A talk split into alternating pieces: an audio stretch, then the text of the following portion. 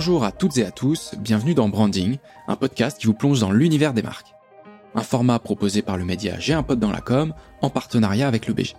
Présentes dans notre quotidien, les marques façonnent nos habitudes de vie. Mais que connaissons-nous vraiment d'elles? Pour en savoir plus, nous allons rencontrer les plus grandes marques et vous faire découvrir leur histoire, leurs anecdotes et leurs stratégies. Dans cet épisode, nous recevons Elisha Karmitz, directeur général du groupe MK2. Bonjour Elisha. Bonjour. Alors MK2, c'est euh, une société de production, de diffusion, mais également euh, d'exploitation de salles de cinéma, notamment à Paris, mais également euh, depuis 2014 en Espagne. MK2, on reviendra dessus, mais c'est Trois Couleurs, un magazine mensuel dédié au cinéma et à la culture. En 2016, vous avez inauguré un espace permanent 100% dédié à la réalité virtuelle, donc je crois que c'est unique en Europe. Et tout dernièrement, un nouveau concept, on y reviendra aussi, d'hôtel cinéma, et ce qui me vient en tête, vraiment la toute, toute dernière euh, aussi, c'est également le, MK2 Institute, ou Institut, je ne sais pas comment est-ce qu'on le prononce, tu reviendras dessus euh, pour nous le présenter. Et également, bah, pour ma génération de la fin des années 80, euh, pour moi, MK2, c'est vraiment le cinéma d'auteur, c'est les films en version originale et les sièges banquettes. Donc merci Elisha de nous, accueillir aujourd'hui bah, dans les bureaux de MK2, dans ton bureau plus précisément.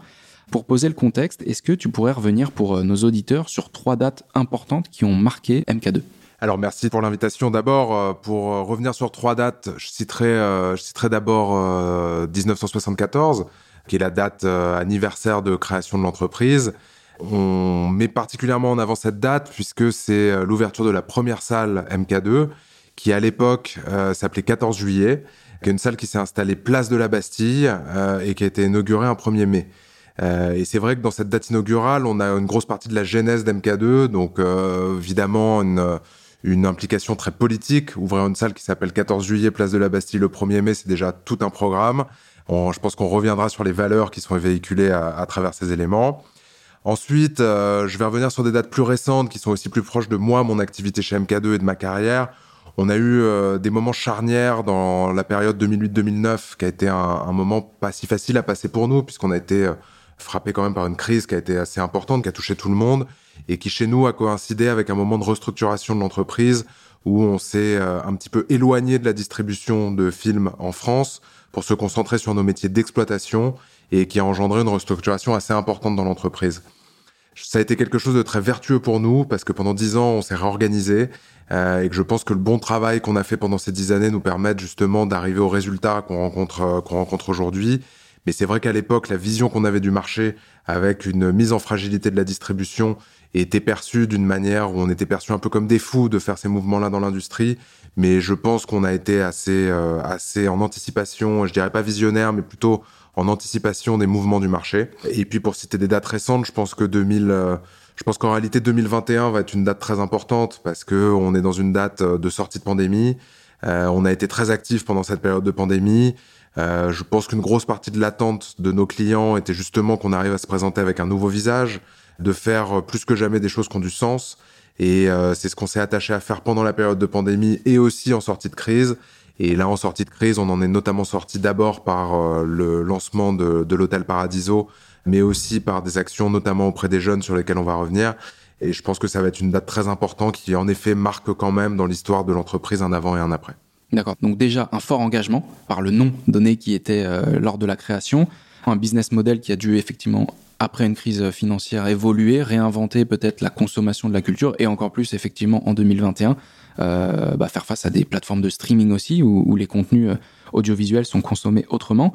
Maintenant, si tu pouvais revenir sur trois grandes valeurs qui caractérisent MK2, quelles seraient ces, valeurs? Je vais vous raconter les valeurs du groupe en vous racontant une histoire en fait. Il y a quelques temps, avec euh, le grand soutien de Mercedes ERA qui nous a beaucoup accompagnés dans cette, dans cette démarche-là, et aussi grâce au soutien de la, BPI qui nous a donné accès à Mercedes à travers un programme d'accélération. On a refait euh, sur ces conseils un peu nos devoirs de base. Euh, redéfinir le but fondamental de l'entreprise et aussi euh, redéfinir les valeurs, non pas les redéfinir au sens où ces valeurs ont changé, mais plutôt arriver à mieux se les réapproprier et avoir aussi la capacité à bien les transmettre auprès de nos collaborateurs. Donc pour faire ça, on a commencé par le point de départ, qui est, on est une société familiale, elle a été créée par mon père, aujourd'hui je la dirige avec mon frère, et donc, on a commencé par interroger notre père sur le but fondamental de l'entreprise. Donc, on s'est réunis en salle de réunion, dans nos bureaux, euh, dans lesquels on est actuellement. Euh, on s'est mis avec notre père autour de la table. On lui a dit que c'était un moment important pour nous, un vrai moment de réflexion sur l'entreprise. Et je lui ai posé la question, mon père s'appelle Marine, Marine, quel est le but fondamental de l'entreprise? À ce moment-là, mon père prend une, une grande inspiration, laisse passer un blanc, il s'installe dans la réflexion, il reprend son souffle, et à ce moment-là, il nous dit, le but fondamental de l'entreprise est de résister à la destruction du monde. Évidemment, quand on entend ça, ça jette un froid. Ça, ça met euh, tout de suite les choses à un certain niveau d'attente et de standard. Ça met quand même pas mal la pression. Mais euh, comme souvent, pour bien comprendre, il faut remettre les choses dans leur contexte. La marine, mon père, euh, a immigré en France. il fait partie d'une génération qui a connu la Seconde Guerre mondiale. Ils ont vu le monde détruit autour d'eux, et détruit au sens propre et figuré.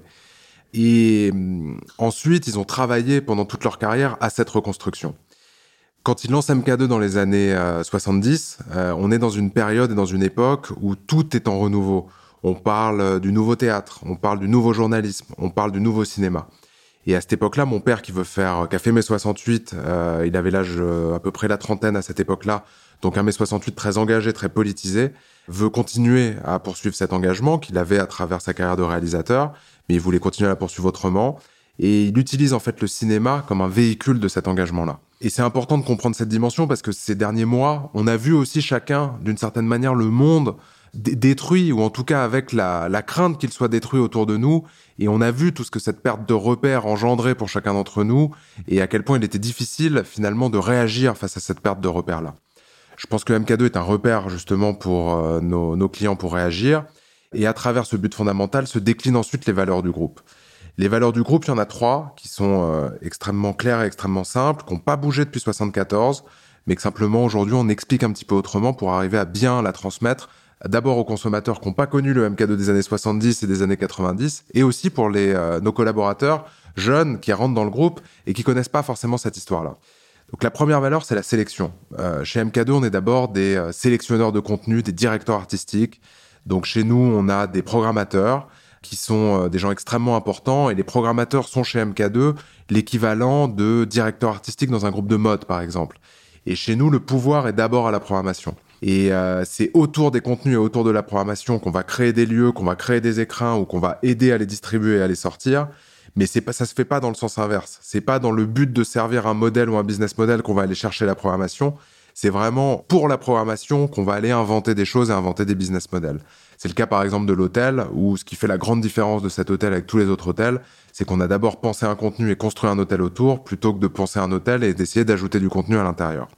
Notre deuxième valeur, qui est un élément clé, c'est euh, l'altérité. On considère que l'un des vrais points de différenciation du, cinéma, c'est que au cinéma, on a la capacité de se mettre dans la peau d'autrui, de vivre les émotions d'un personnage, d'un personnage qui n'est pas soi, d'aller à la rencontre d'histoires qui sont pas les nôtres, et qu'on pense que dans cette confrontation avec l'altérité, il y a vraiment un moteur de curiosité, et qu'à travers euh, le fait de cultiver cette curiosité, on est, on participe à, l'élaboration, à la conception de citoyens qui se donnent les moyens de leur liberté parce que on alimente leur libre arbitre, on alimente leur capacité à se poser des questions sur le monde. Et la troisième valeur, c'est la transmission. D'abord parce qu'on est évidemment un groupe familial qui a été bâti dans le but d'être transmis, et qu'ensuite, euh, nous, on travaille sur créer des outils pour justement transmettre nos valeurs à notre public. Euh, et ces outils, ça peut en effet prendre la forme d'MK2 Institut, ça prend la forme d'MK2 Curiosity, ça prend la forme euh, de qu'on donne à nos salles et qu'on donne aux points de rencontre à l'intérieur de nos salles. Trois couleurs est aussi l'un des premiers vecteurs de transmission de la cinéphilie et de notre conception du cinéma. Mais c'est évidemment une dimension qui est extrêmement importante chez MK2 on la retrouve pas forcément nommée telle quelle dans vos valeurs, mais c'est vrai qu'il y, a cette forte notion d'engagement, quoi. Et en tout cas, de s'engager, comme tu le disais, sur euh, bah, cette sélectivité. C'est, je pense, un, gros élément euh, qui différencie MK2 euh, dans l'esprit des gens qui vous connaissent. C'est, c'est effectivement un programme pas comme ce qui est déjà proposé dans d'autres expériences de salles de cinéma, mais même plus généralement du secteur de la culture via les médias et via les différents filiales du groupe ou en tout cas les différentes activités de, de MK2.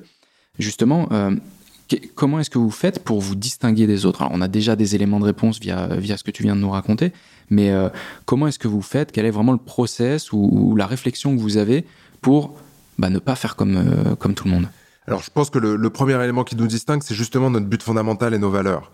Et je pense que comme toute entreprise, quand on a ces points de distinction de différenciation qui sont vraiment inscrites dans la raison d'être de l'entreprise, on a vraiment la possibilité de se distinguer d'une manière qui est sincère, qui est transparente avec le public. Et je pense qu'aujourd'hui, les consommateurs sont très éduqués, notamment euh, à la communication et au message de communication, et savent totalement faire la part des choses entre un message sincère et un message euh, marketing ou un message qui est simplement dans un but euh, de générer plus de profit. Et donc, nous, la baseline d'MK2, c'est une autre idée du cinéma, et donc on se doit de se distinguer sur chaque élément que nous proposons. On le fait d'abord, notre premier point de différenciation, c'est par la programmation. Chez MK2, on a, euh, on va dire, notre programmateur le plus important s'appelle Bertrand Roger.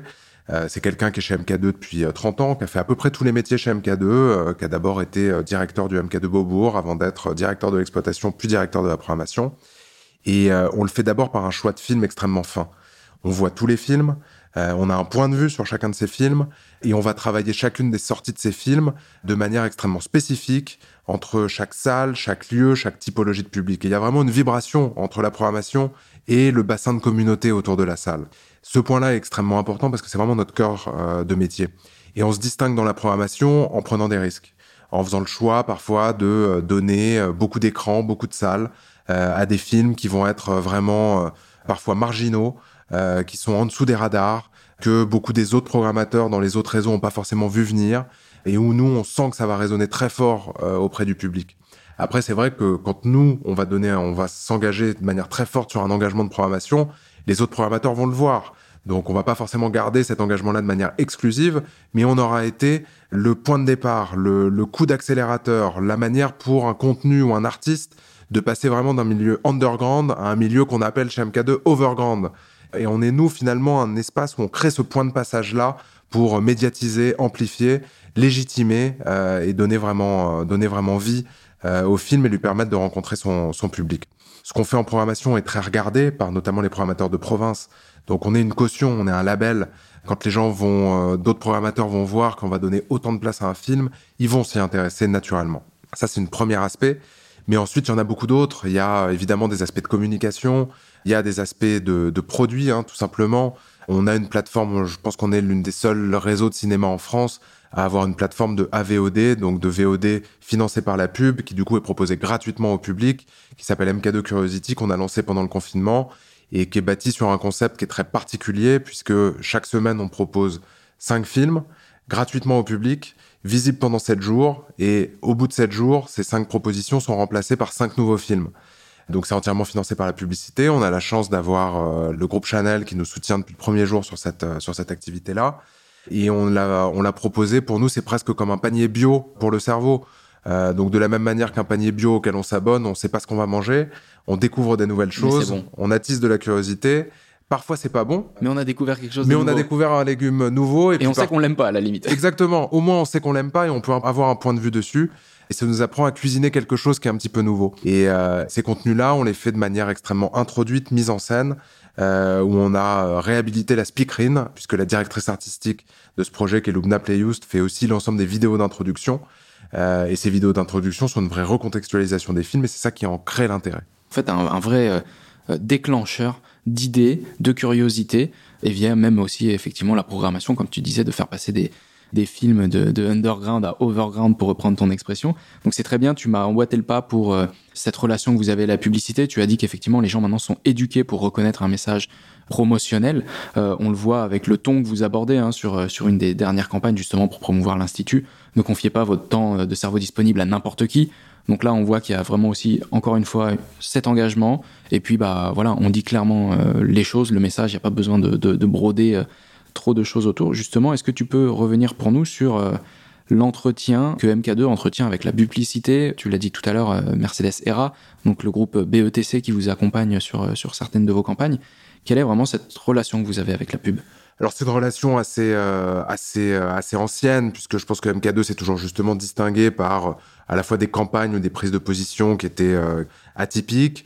Évidemment, on n'a pas les moyens de nos principaux concurrents qui sont des leaders nationaux. Donc on se doit de réfléchir, d'avoir des idées et de faire de la contrainte financière une contrainte créative. On peut pas être juste plus impressionnant que les autres. Et donc, euh, nous, comme toujours, euh, on se distingue par le contenu et par les idées qu'on intègre à l'intérieur de ce contenu-là. Chez MK2, il y a une grande tradition de communication à travers des messages textes, euh, où on utilise la typo qui distingue le groupe, qui est la typo Matrix. qui est une typo qui a été créée par Maggiori, qui avait aussi, qui est aussi le directeur artistique de Libé, hein, et qui a créé le logo de le logo d'MK2, qui est quelque chose qui n'a jamais changé ni jamais évolué depuis 74. Et donc, nous, on fait beaucoup de, beaucoup de campagnes qui sont principalement des campagnes sociales ou des campagnes d'affichage en posant des messages sur des créas qui sont des messages forts. Depuis plusieurs années, on a une chance incroyable, c'est d'être accompagné par euh, BETC, qui pour moi est la meilleure agence créative en France et qui surtout a cette capacité formidable de mettre toujours du sens à l'intérieur de ses campagnes.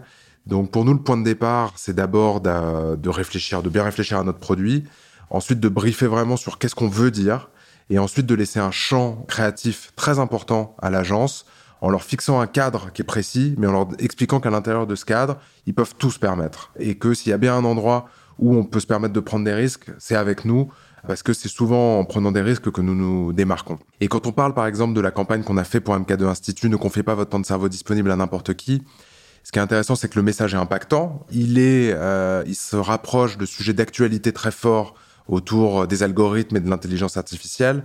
Mais le fond de ce message est extrêmement puissant puisque euh, il part euh, d'analyse et de planning stratégique très précis.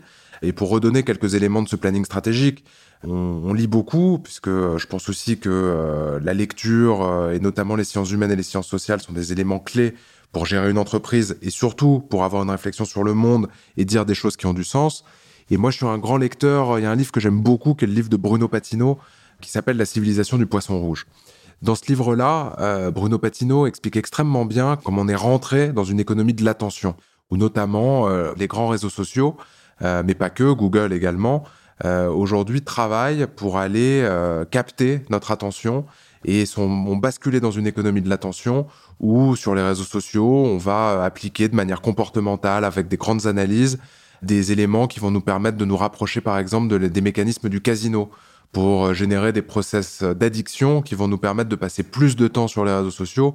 Et on voit par exemple que les algorithmes sont construits de cette manière-là, puisque les posts qui vont générer plus de temps visionnés sur le post sont des posts qui sont plus engageants. Et euh, nous, toute la réflexion qu'on a euh, à travers MK2, c'est une réflexion sur créer de la curiosité, avoir la capacité de penser par soi-même. On voit aussi que ces algorithmes ont été beaucoup critiqués sur le fait qu'ils créent des, des filter bubbles, des bulles de filtre autour de nous pour nous pousser des contenus qui sont qui nous intéressent et que du coup on avait le sentiment qu'on asséchait la curiosité et que la curiosité doit, est pour nous vraiment un moteur du, libre arbitre. Et donc ce message-là, euh, ne confiez pas votre temps de cerveau disponible à n'importe qui, est à la fois un message qui est impactant, mais c'est aussi un message politique. Et c'est un message politique fort, mais c'est un message politique du monde d'aujourd'hui, des années 2020, où euh, la puissance, le pouvoir est incarné par euh, Google, Facebook, Instagram et d'autres, et où ça ne veut pas dire qu'on va uniquement contre ce pouvoir, mais qu'on essaie surtout de créer une dialectique entre le pouvoir et les contre-pouvoirs et d'avoir un point de vue critique sur le pouvoir tout en utilisant une partie des outils pour essayer justement de permettre aux gens de sortir de l'algorithme, de sortir de chez eux et de sortir de leurs idées préconçues. Oui, parce que c'est, comme tu le dis, c'est très fort, il y a un fond euh, très engagé et, tu l'as dit, vous êtes en concurrence, bah, on, peut le dire, avec du jeu vidéo, des réseaux sociaux.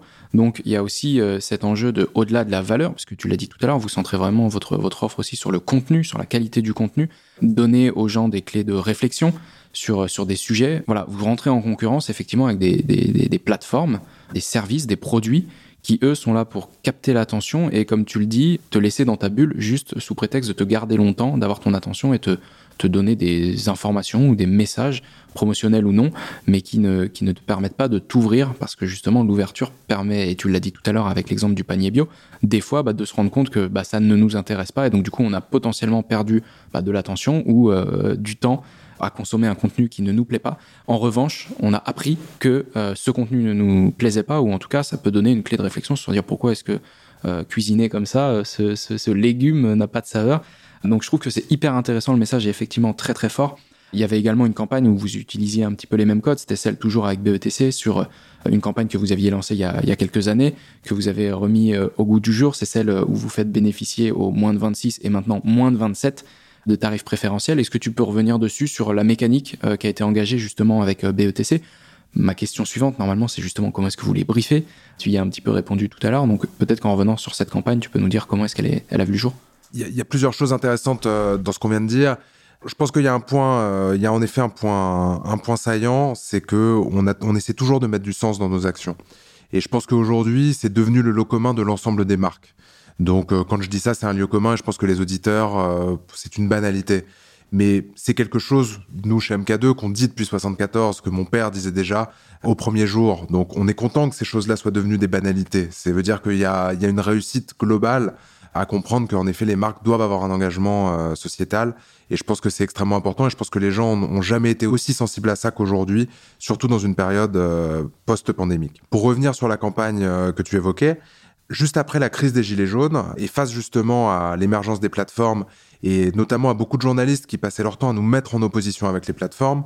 Il y a d'abord un point, c'est que nous, on a toujours considéré qu'on était un média de la sortie, qu'il y a beaucoup de plateformes, les chaînes de télévision, les gens qui font du jeu vidéo sont des médias du at home, chez soi, et que nous, on est un média de la sortie, on est un média du lieu de vie, et on est un média de la rencontre culturelle. Mais c'est pas parce qu'on est un élément de la sortie qu'on n'a pas des éléments justement de médiatisation, et on considère à ce titre-là qu'MK2 est une marque média, parce que a des moments de captation d'attention où on a justement la possibilité de délivrer des messages à notre, euh, à notre public. C'est ce qu'on fait notamment à travers nos bandes annonces, où chacun des messages euh, est fait souvent en partenariat avec des grandes institutions culturelles.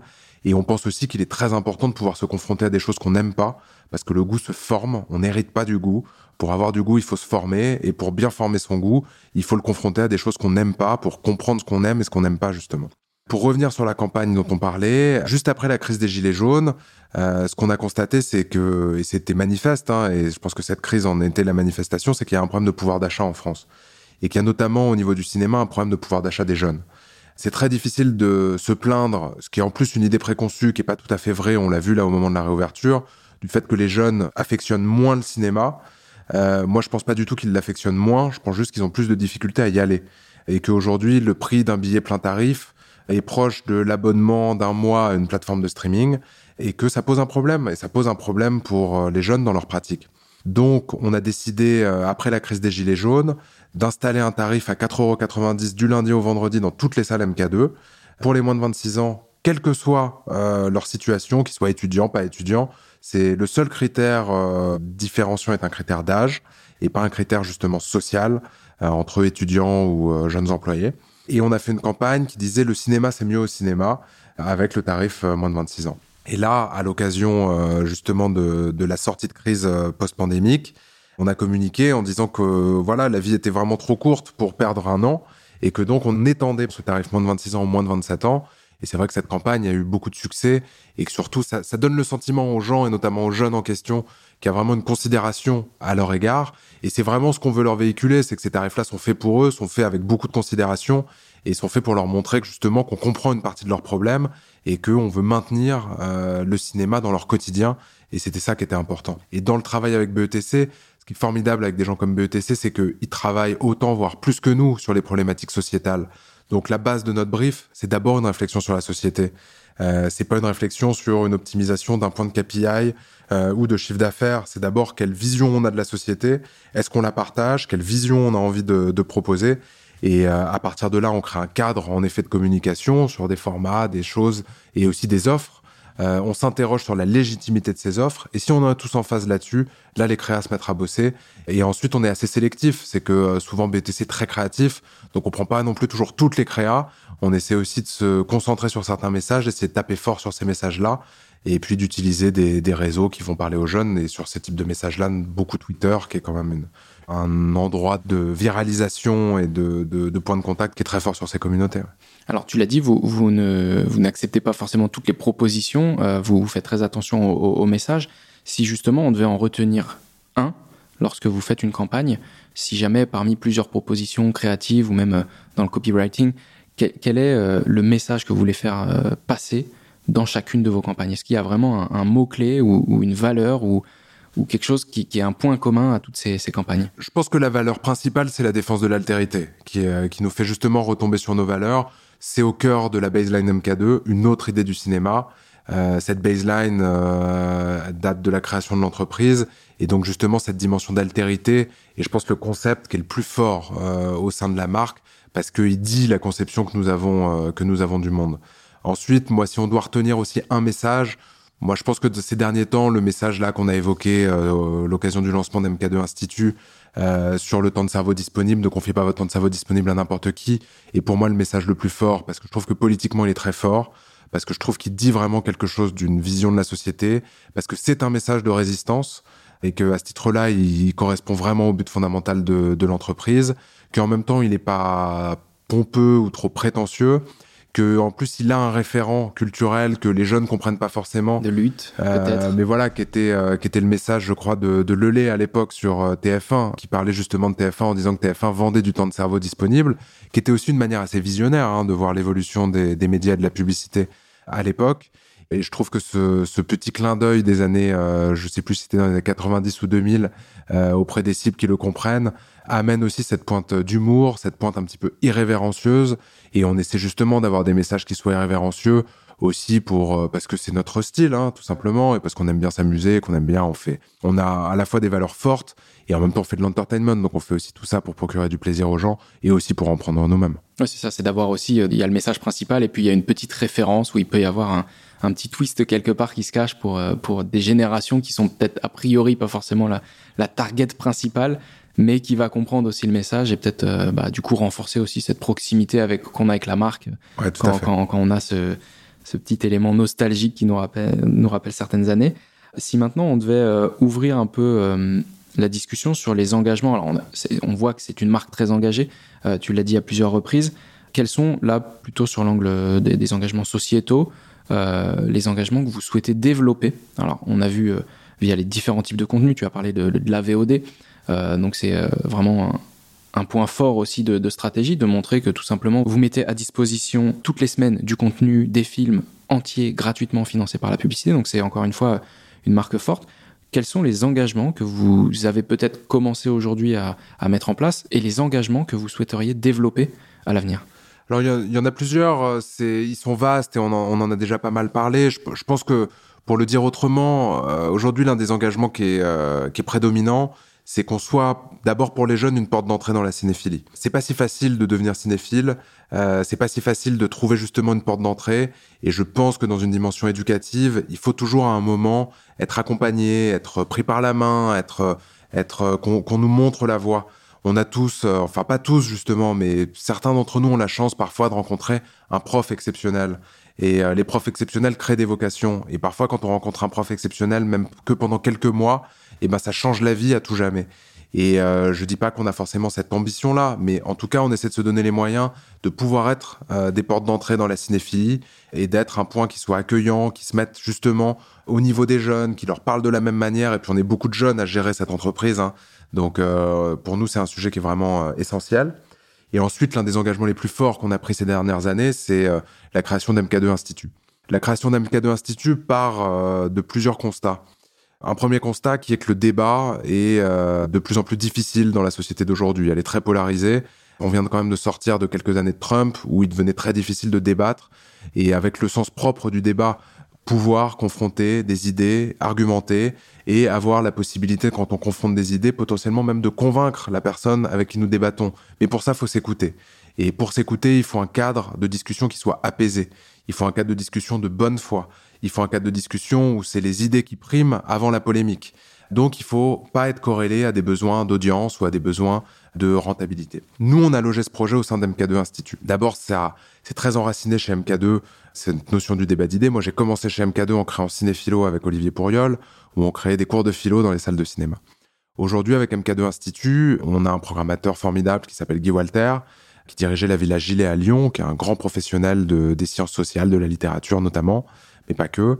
Et euh, on crée à peu près 300 conférences par an où on fait venir dans le domaine de l'art, euh, des sciences sociales et du débat d'idées et des sciences humaines les plus grands spécialistes euh, français sur certains sujets. Parfois ça prend la forme d'un cours magistral, parfois ça prend la forme d'un débat, parfois ça prend la forme d'une rencontre, ça dépend.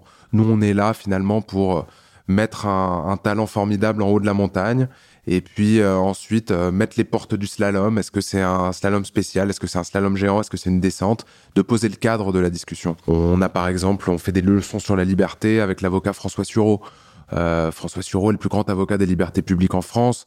Assister à un cours magistral de François pendant une heure, une heure vingt dans une salle de cinéma, c'est exceptionnel. C'est on est face à du contenu qui est unique. On va travailler avec Boucheron, avec Pastoureau sur les couleurs. On a fait un week-end de rencontre avec Eredi Luca, où tout un week-end il donne des conférences, il permet aux gens de voir des films. On travaille sur des thématiques aussi larges que l'histoire, le vivant, sur toutes les thématiques autour de l'écologie. Euh, là, on va beaucoup plus se développer aussi sur euh, autour du cinéma. On voulait d'abord se créer une, forte légitimité dans le domaine des sciences sociales. On était un petit peu moins attendu. Donc euh, là, pour la saison 2021-2022, on va beaucoup plus être sur l'art. Ça nous permet de collaborer aussi avec des grands médias, de pouvoir imaginer des festivals de films en collaboration avec des médias comme Le Monde ou Courrier International, de pouvoir faire tout un programme sur la photographie avec le Nouvel Ops et donc aussi d'étendre les possibilités de toucher notre public et d'étendre nos collaborations et euh, ce programme-là est d'abord porté par des idées fortes. Pour revenir, je ferai trop pédale un petit peu pour revenir aussi sur les raisons où on a créé ça.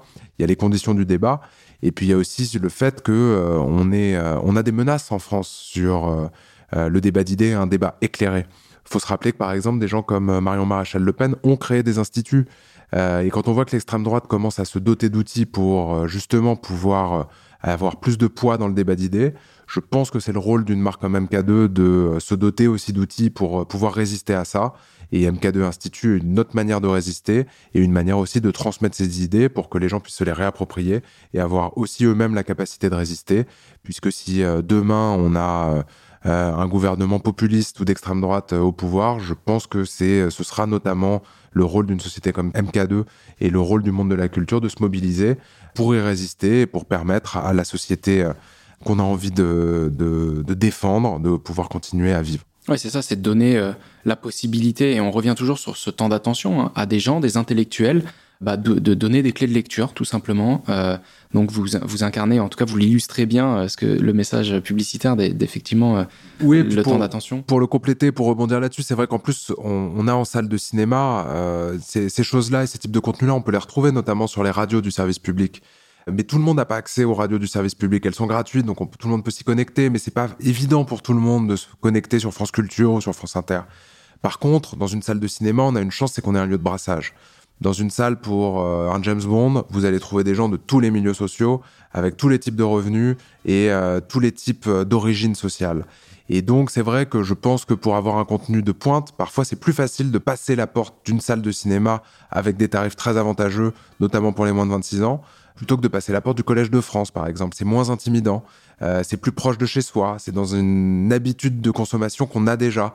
Et voir sur le même siège sur lequel on est assis parfois pour regarder euh, un James Bond ou un Star Wars de voir aussi une conférence de François Sureau, moi je pense que ça crée une pratique culturelle où les jeunes par ailleurs sont pas jeunes toute leur vie et que euh, les confronter justement à de l'altérité dès leur plus jeune âge, bah, peut-être qu'ils vont pas la consommer à 25 ans, mais peut-être qu'à 30, à 35 où ils vont avoir d'autres problématiques dans la vie, c'est le moment où ça va être normal et naturel pour eux de s'y reconfronter. Oui, il y a cette notion de contexte qui est hyper importante et comme tu le disais, on n'irait peut-être pas euh, voir un débat d'idées euh, volontairement parce que c'est un événement qui, tourne autour d'une thématique précise. Mais par contre, d'aller au cinéma, effectivement, d'aller voir un film en famille, on va avoir euh, ses enfants, euh, sa conjointe, son conjoint, qui vont consommer aussi, et on l'a dit tout à l'heure, encore une fois, une ouverture, des clés de lecture. Ça intéresse, ça n'intéresse pas, c'est autre chose, mais en tout cas, c'est de, c'est de favoriser et de lutter, comme tu l'as dit aussi tout à l'heure, c'est une sorte de lutte. Enfin, moi, je l'interprète en tout cas vraiment comme ça, de pouvoir bah, ne pas laisser les autres, ou en tout cas d'autres acteurs euh, qui, qui, voudraient s'approprier bah, l'attention, la pensée, les idées et de pouvoir donner derrière euh, des, des éléments bah, pour, euh, pour se préparer à effectivement de, de, de la captation d'attention et de pensée ou, même, tu l'as dit plusieurs fois, hein, des pensées ou, des pensées également politiques. Oui, pour revenir sur cette dimension politique, on est, on est une société des gens qui sont à la fois très optimistes sur l'avenir et aussi très inquiets. Mais je pense qu'on a une inquiétude qui est saine. C'est Aujourd'hui, euh, la société démocratique dans laquelle on vit, elle est fragile. Euh, il faut la défendre. Des idées justement rationnelles, éclairées, qu'on hérite des Lumières. Euh, aujourd'hui, on voit que par les fake news, elles sont battues en brèche de manière quotidienne. les débats qui sont fallacieux, les postures sophistiques où les gens finalement participent à des débats en n'ayant rien à dire et simplement en, défendant des, tournures de style, c'est des choses qui existent de tout temps et c'est des choses contre lesquelles il faut lutter. Et aujourd'hui, je pense qu'on est peut-être euh, un peu moins bien armé, justement, que par exemple dans les années 70, où le débat sur ces sujets-là était très vif, il était quotidien. On a peut-être eu le sentiment, et je pense que nos générations en font partie, qu'il y a une partie des luttes qui étaient acquises. Et en même temps, on voit, et nous on le constate aussi, c'est que les jeunes d'aujourd'hui sont très engagés politiquement. On voit que la révolution euh, féministe a, a beaucoup arrivé par la jeunesse. et que aujourd'hui elle est en train de changer la société en profondeur. Euh, on voit que euh, sur autour de tous les débats sur le racisme, c'est aussi la jeunesse qui s'en empare et qui fait évoluer la société. Donc on doit à la fois être au diapason de ces débats-là et en même temps être justement une sorte d'endroit un petit peu référent de résistance, un phare où quand on sait qu'il y a la tempête, on peut trouver un endroit qui est une direction à suivre, mais on le fait aussi avec humilité. C'est que c'est pas pour imposer une idée, c'est pas pour donner des leçons de morale, c'est simplement pour créer des conditions euh, avec des idées opposées, d'avoir la capacité à s'exprimer. Et euh, moi, j'ai toujours considéré, et je l'ai appris euh, à travers mes cours de philo, qu'une société démocratique dynamique était justement une société qui avait la capacité à faire s'opposer des idées contraires et que c'est à ça qu'on voit le dynamisme d'une démocratie. Donc c'est pas pour faire taire les autres, mais c'est au contraire pour pouvoir lutter contre leurs idées avec des idées qui sont plus convaincantes, qui sont plus puissantes et qui ont une capacité à traverser toute la société par la raison euh, et pas simplement en agitant les passions ou en agitant les peurs. Bah écoute, euh, Elisha, euh, j'aime beaucoup cette illustration du phare. Je pense qu'elle résume très très bien notre échange en tant que marque, hein, puisque le focus était quand même sur la marque MK2 et effectivement se positionner en tant que phare euh, alors c'était peut-être pas ta volonté, mais en tout cas moi c'est vraiment, je trouve, un très bon euh, point euh, de conclusion. On arrive maintenant à la fin de cet épisode. Merci à toi de nous avoir accueillis, d'avoir répondu à nos questions. Merci à vous. Merci pour cet échange, merci pour cet éclairage. Je pense que notre audience connaît beaucoup mieux à présent la marque MK2 qui a réouvert ses portes. Donc on vous invite également à aller vous rendre dans les cinémas, consommer des expériences de culture qui nous ont tous manqué, je pense, pendant un an. Merci à tous de nous avoir écoutés, on se retrouve très vite dans un prochain épisode, à bientôt.